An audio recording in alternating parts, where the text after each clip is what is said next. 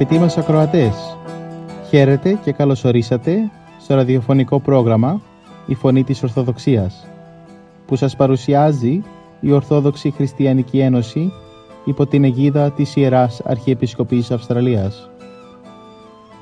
Μεταξύ άλλων θα ακούσετε διδαχές από την Αγία Γραφή, σκέψεις από πατερικά κείμενα και βίους Αγίων. Καλή σας ακρόαση!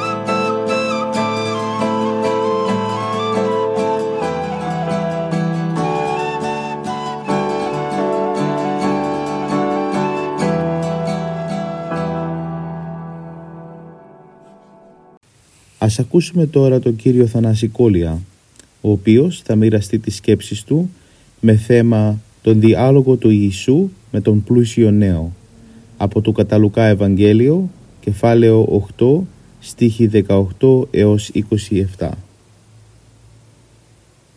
Βαθιά της κάθε ανθρώπινη ψυχή κρύβει τον πόθον της ζωής. Όλοι θέλουμε να ζούμε. Να ζούμε και να μην τελειώνει ποτέ η ζωή μας. Και επειδή η ζωή μας στον κόσμο αυτόν κάποτε τελειώνει, γι' αυτό οι άνθρωποι κρύβουμε μέσα μας τον πόθο για την αιώνιον ζωή. Όλοι οι άνθρωποι. Και εκείνοι ακόμη που λέγουν ότι δεν πιστεύουν στην ζωή την αιώνιον, έχουν μέσα τους την επιθυμία να συνεχιστεί η ζωή τους και μάλιστα πιο ευτυχισμένοι και καλύτεροι και ο νεανίσκος του σημερινού Ευαγγελίου. Σήμερα την 13η Κυριακή του Λουκά. Μολονότι τα είχε όλα, αφού ήταν τόσο πλούσιος, έποθούσε την αιώνιον ζωή. Γι' αυτό και ρώτησε τον Κύριον «Τι ποιή σας ζωή αιώνιον κληρονομήσω, τι πρέπει να κάνω ώστε να κληρονομήσω την αιώνιον ζωή» Το θέμα αυτό πρέπει να ενδιαφέρει όλους μας. Πώς θα κερδίσουμε την αιώνιον ζωή; Τι πρέπει να κάνουμε για να την κερδίσουμε; Ας κοιτάξουμε σήμερα αυτό το θέμα. Η αιώνιος ζωή, αγαπητοί μου, δεν είναι ζωή σαν αυτήν την ηλική ζωή που ζούμε στον κόσμο αυτό. Είναι κυρίως η ένωση του ανθρώπου με τον Θεό και η ζωή της μακαριότητος και ευτυχίας πλησίων του Θεού. Ο ίδιος ο Κύριος μας είπε ότι αυτή εστί η αιώνια ζωή είναι και των μόνων αληθινών Θεών και όν απέστελεν Ιησούν Χριστόν. Ιωάννου Ιωταζήτα 3. Το πρώτο λοιπόν στοιχείο, το οποίο είναι απαραίτητο για να κερδίσει ο άνθρωπος την αιώνιον ζωή, είναι η γνώση του αληθινού Θεού και του Κυρίου Ιησού Χριστού που θα γίνεται με την επικοινωνία και αγάπη. Και αυτή η γνώση επιτυχάνεται δια της πίστεως των Χριστών. Αυτός μας γνωρίζει τον Πατέρα και τον εαυτόν Του. Η πίστη μας λοιπόν στον Χριστόν μας ανοίγει τα σπήλα της αιωνίους ζωής. Άλλωστε, γι' αυτό ήλθε στον κόσμο ο Κύριος ή να πάσο πιστεύουν εις Αυτόν μη απόλυτε, αλλά έχει ζωή αιώνιο. Ιωάννου 3,16 Όταν επομένως πιστεύουμε εις τον Κύριον, εις την θεότητά Του, εις την απολυτρωτική Του θυσία, εις τα όσα Εκείνος μας εδίδαξε και παρέδωσε, εις τα όσα η Αγία Του Εκκλησία διδάσκει, τότε έχουμε ήδη εισέλθει εις την περιοχή της αιωνίου ζωής. Διότι έτσι συνδεόμεθα με τον Χριστόν στενός.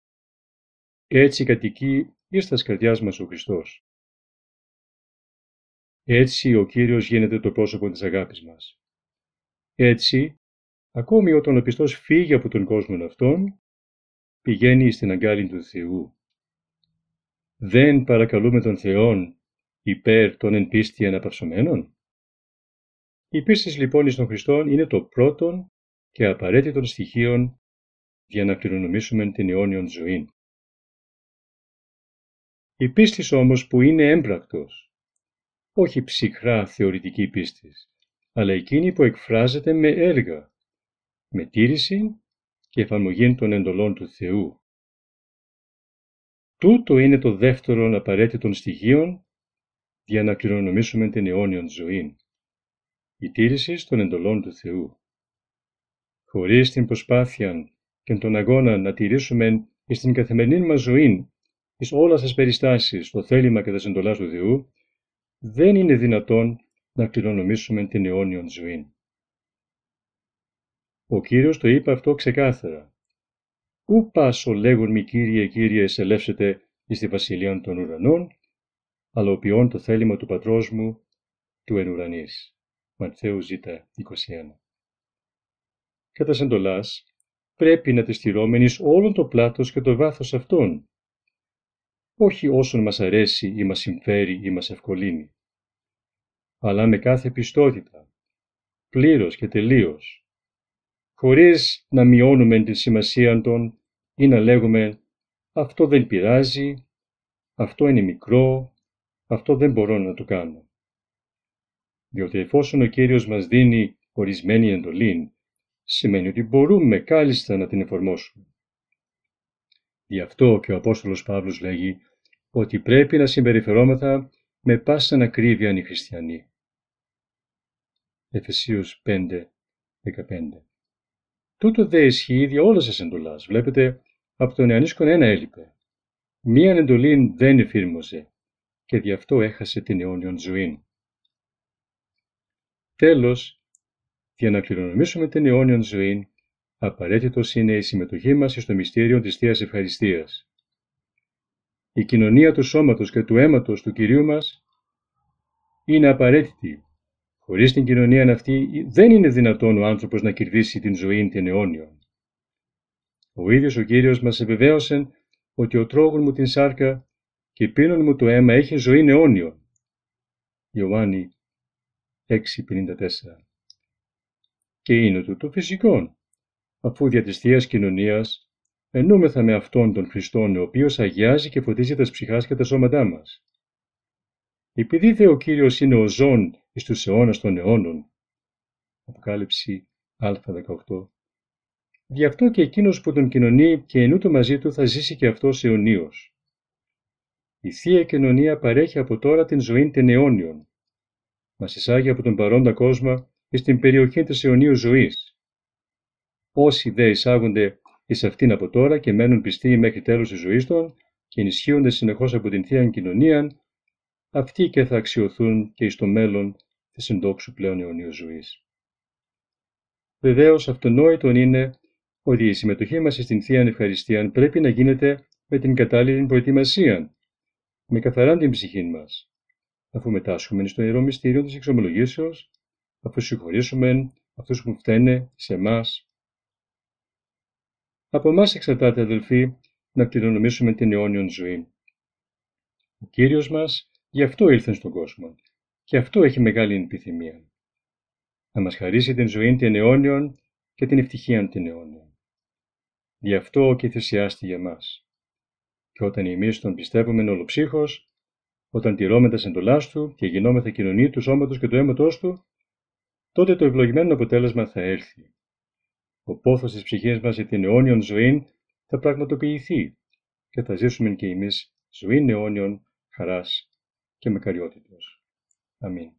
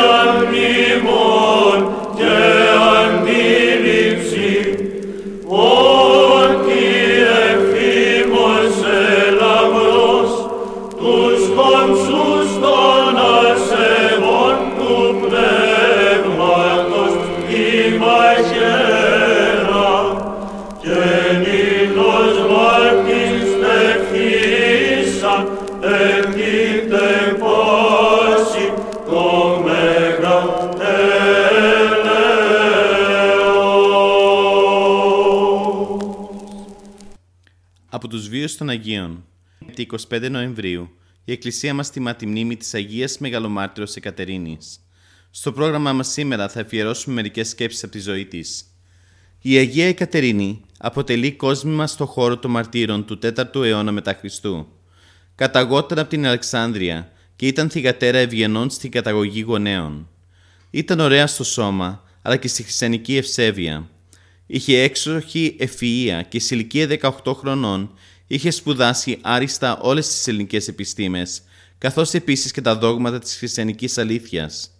Όταν λοιπόν επί αυτοκρατόρων Μαξιμιανού και Μαξεντίου οι χριστιανοί διώκονταν σκληρά, η νεαρή Εκατερίνη δεν δίστασε να παρουσιαστεί και να ομολογήσει Θεό το σωτήρα Χριστό. Ο έπαρχος πληροφορήθηκε ότι η Κατερίνη ήταν πολυμαθέστατη και φιλόσοφος και προσπάθησε να την αποσπάσει από τη χριστιανική θρησκεία, φέρνοντας σε δημόσια συζήτηση μαζί της τους πιο σπουδαίους φιλοσόφους της Αλεξάνδρειας. Αλλά η μόρφωση της Εκατερίνης με τη χάρη του Αγίου Πνεύματος ήταν τόσο μεγάλη ώστε τους αντιλέγοντας ελέγχην, ώστε δηλαδή να αποστομώσει εκείνους που αντιλέγουν στην ορθή διδασκαλία. Και μάλιστα πολλούς από αυτούς έκανε χριστιανούς. Μπροστά σε αυτό το κίνδυνο, ο έπαρχος, αφού σκληρά τη βασάνισε, τελικά την αποκεφάλισε. Αργότερα στο όρο Σινά, ο Ιουστινιανός έκτισε στη χάρη της μοναστήρι που σώζεται μέχρι σήμερα.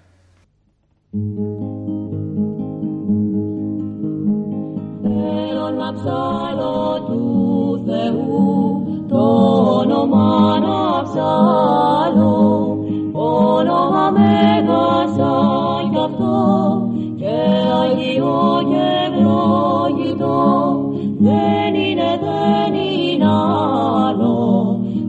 δεν είναι, δεν είναι άλλο.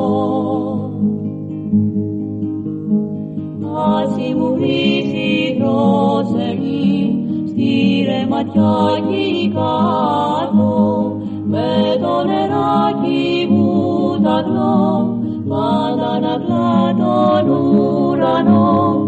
Να ψαλώ το όνομα του να ψαλώ το όνομα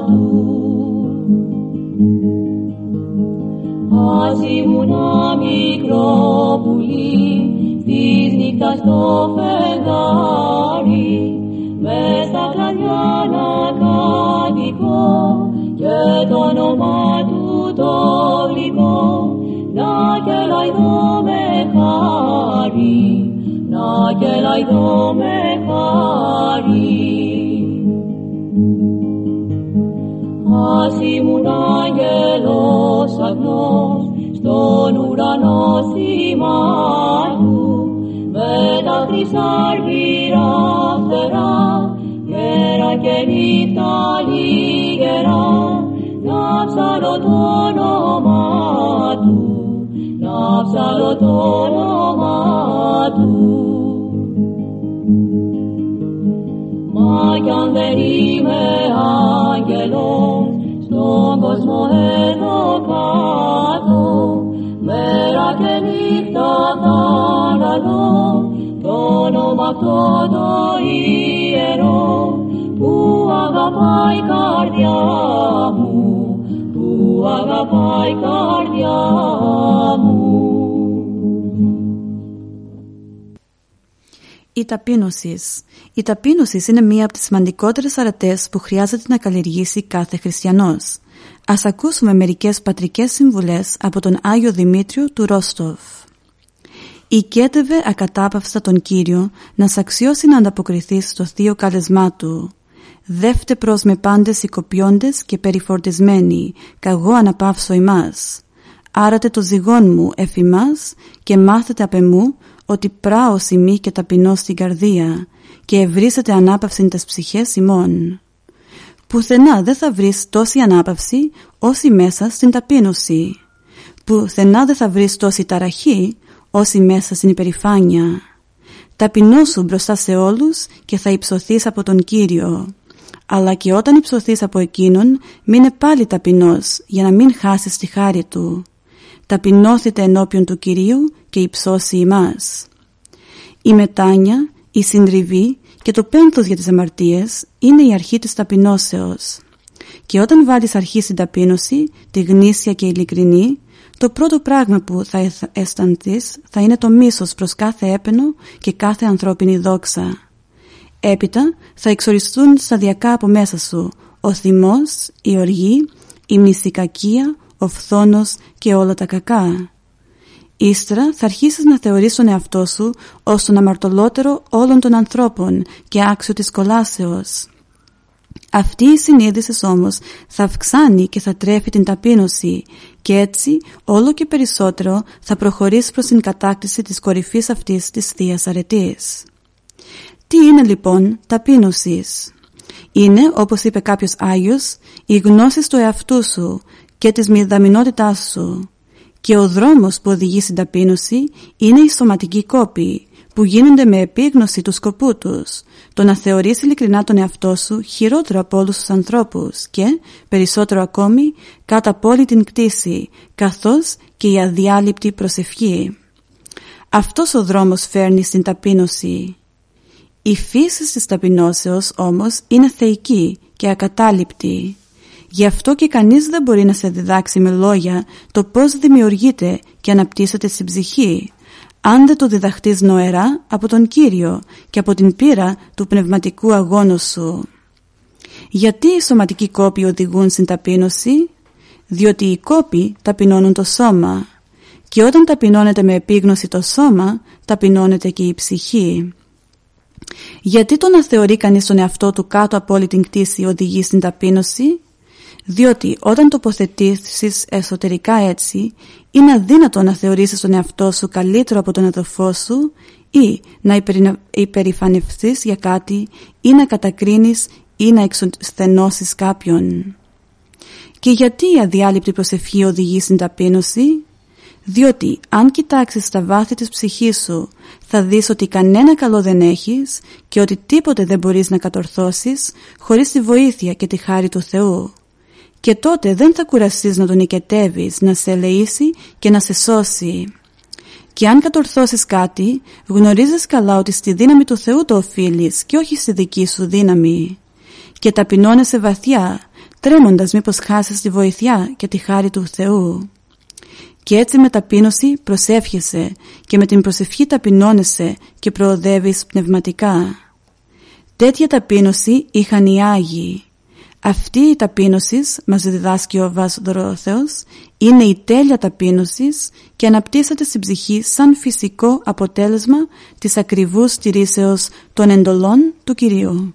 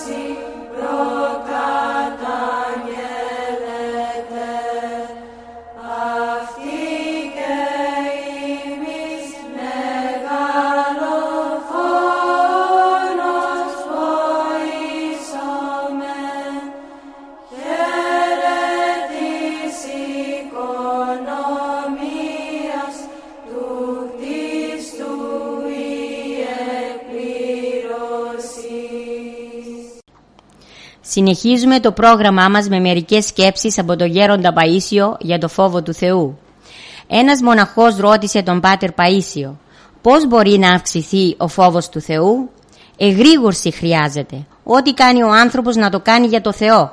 Ξεχνάμε τον Θεό και μπαίνει μετά ο λογισμός ότι κάνουμε κάτι σπουδαίο. Μπαίνει και η ανθρωπαρέσκεια και κοιτάμε να μην ξεπέσουμε στα μάτια των ανθρώπων. Ενώ αν ενεργεί κανείς με τη σκέψη ότι ο Θεός τον βλέπει, τον παρακολουθεί, τότε ό,τι κάνει είναι σίγουρο. Αλλιώς αν κάνει κάτι για να φανεί καλός στους ανθρώπους, Όλα τα χάνει, όλα χαραμίζονται. Για κάθε ενέργειά του ο άνθρωπος πρέπει να ρωτάει τον εαυτό του. Καλά, εμένα αυτό που κάνω με αναπάβει, τον Θεόν τον αναπάβει; Και να εξετάζει αν είναι ευάρεστος τον Θεό. Αν ξεχνάει να το κάνει αυτό, ξεχνάει και τον Θεό μετά. Γι' αυτό παλιά έλεγαν προς Θεού ή τον αθεόφοβο δεν φοβάται τον Θεό ή έλεγαν αν θέλει ο Θεός, αν επιτρέψει ο Θεός. Ένιωθαν την παρουσία του Θεού παντού. Είχαν συνέχεια μπροστά τους τον Θεό και, και πρόσεχαν.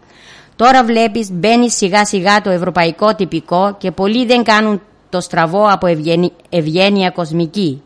Ό,τι κάνει κανείς να το κάνει καθαρό για τον Χριστό, να έχει το νου του ότι ο Χριστός τον βλέπει, τον παρακολουθεί. Σε κάθε του κίνηση κέντρο να είναι ο Χριστός, να μην έχει το ανθρώπινο στοιχείο μέσα του. Αν κινούμαστε με σκοπό να αρέσουμε στους ανθρώπους, αυτό δεν μας ωφελεί σε τίποτε. Χρειάζεται πολύ προσοχή. Πάντοτε να εξετάζω τα ελαττήρια από τα οποία κινούμε και μόλις αντιληφθώ ότι κινούμε από ανθρωπαρέσκεια να την κτυπώ αμέσως. Γιατί όταν πάω να κάνω ένα καλό και μπαίνει στη μέση η ανθρωπαρέσκεια, ε τότε βγάζω νερό από το πηγάδι με τρίπιο κουβά. Τους περισσότερους πειρασμούς συχνά τους δημιουργεί ο ίδιος ο εαυτός μας όταν έχουμε τον εαυτό μας μέσα στη συνεργασία μας με τους άλλους. Όταν δηλαδή κινούμαστε από ιδιοτέλεια, θέλουμε να εξυψώνουμε τον εαυτό μας και επιδιώκουμε την προσωπική μας ικανοποίηση. Στον ουρανό δεν ανεβαίνει κανείς με το κοσμικό ανέβασμα, αλλά με το πνευματικό κατέβασμα. Όποιος βαδίζει χαμηλά, βαδίζει πάντοτε με σιγουριά και ποτέ δεν πέφτει. Γι' αυτό όσο μπορούμε να ξεριζώνουμε την κοσμική προβολή και την κοσμική επιτυχία, η οποία είναι πνευματική αποτυχία. Να συχαινόμαστε τον κρυφό και φανερό εγωισμό και την ανθρωπαρέσκεια για να αγαπήσουμε ειλικρινά τον Χριστό. Την εποχή μας δεν την χαρακτηρίζει το αθόρυβο, αλλά το εντυπωσιακό, το κούφιο. Η πνευματική ζωή όμως είναι αθόρυβη. Καλά είναι να κάνουμε αυτά που είναι για τα μέτρα μας σωστά, αθόρυβα, χωρίς επιδιώξεις πάνω από τις δυνάμεις μας, γιατί αλλιώς θα είναι εις βάρος της ψυχής μας και του σώματος και συχνά εις βάρος και της Εκκλησίας. Μέσα στην γνήσια ευαρέστηση του πλησίον μας υπάρχει και η ευαρέστηση στον Χριστό. Εκεί χρειάζεται να προσέξει κανείς πώς να εξαγνίσει την ευαρέστηση προς τον πλησίον, να βγάλει δηλαδή την ανθρωπαρέσκεια για να πάει και αυτή η ανθρώπινη προσφορά στον Χριστό.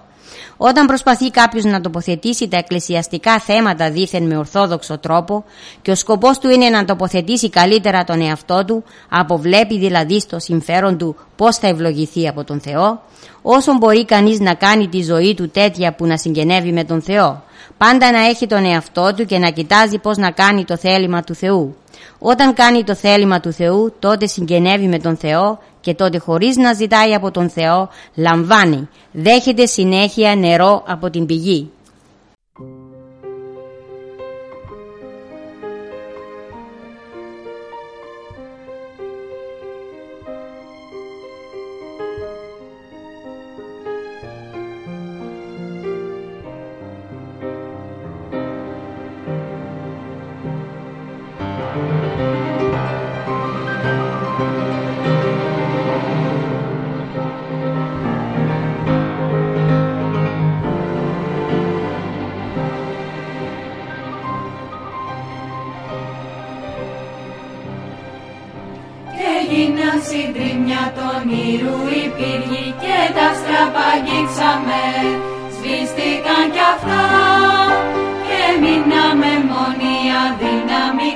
Είχαμε ένα σκαλιά.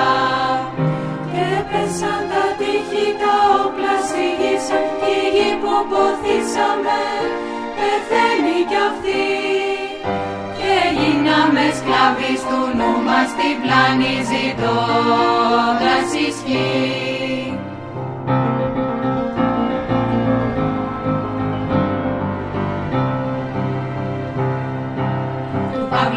Ελπίσμα ελπίδος πνοή της πίστης θεμέλιο Όπλο θεϊκό πάντα ισχύω.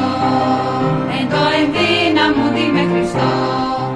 Τα πάθη νικήθηκαν ειρήνη στρουνή Αγάπη ανέβησε ψηλά το σταυρό Πάντα ισχύω. Εν το ενδύναμου με Χριστό.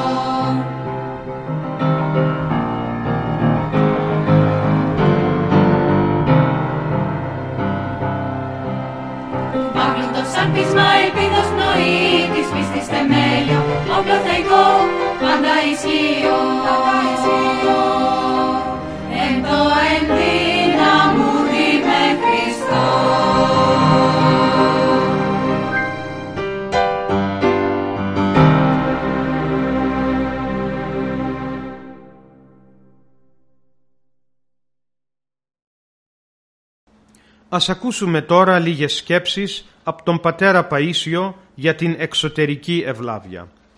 Εκείνος που έχει πολύ πίστη και αληθινή ευλάβεια τρέφεται από κάτι ανώτερο, πνευματικό, που δεν περιγράφεται. Υπάρχουν όμως μερικοί που έχουν μια ξερή εξωτερική ευλάβεια. Λένε ξερά, τώρα, αφού μπαίνω στην εκκλησία, πρέπει να καθίσω προσεκτικά, δεν πρέπει να κουνηθώ, πρέπει να σκύψω το κεφάλι, έτσι πρέπει να κάνω τον σταυρό μου. Άλλοι μπορεί να κλονίζονται στο θέμα της πίστεως και όμως σε ολόκληρη αγρυπνία να στέκονται όρθιοι. Έχουν γέροντα ανησυχία για κάτι, ψάχνουν κάτι, γι' αυτό το κάνουν. Κάτι θα έχουν μέσα τους. Καλά είναι αυτά, αλλά να τα αισθάνεται κανείς και από μέσα του, να μην γίνονται μόνον εξωτερικά. Άλλο είναι να βγάζεις τον σκούφο σου όταν μπαίνεις στην εκκλησία από ευλάβεια και άλλο να τον βγάζεις επειδή θέλεις να δροσιστεί το κεφάλι σου. Η ευλάβεια φαίνεται από τον τρόπο που κοινωνάμε, από τον τρόπο που παίρνουμε αντίδωρο κλπ. Γέροντα, μπορεί κανείς να πειραχθεί από την εκδήλωση της ευλαβίας του άλλου; Να σου πω, όταν κάνει κανείς μεγάλο σταυρό, αλλά τον κάνει απλά, ταπεινά, δεν πειράζει τον άλλον. Αλλά όταν κοιτάει αν τον βλέπουν οι άλλοι και κάνει συνέχεια σταυρούς, τότε θα αρχίσουν να τον κοροϊδεύουν. Ή όταν περνάει έξω από έναν ναό και κοιτάει αν έχει κόσμο ή κάνει και υπομονή να μαζευτεί λίγος κόσμος και τότε αρχίζει να κάνει σταυρούς και μετάνοιες για να τον δουν, έχουν δίκιο να τον κοροϊδεύουν. Βλέπεις, το κοσμικό πνεύμα αποδοκιμάζεται. Η πραγματική ευλάβεια όταν υπάρχει φαίνεται. Το ευσχημόνος γίνεται ασχημόνος χωρίς πραγματική ευλάβεια.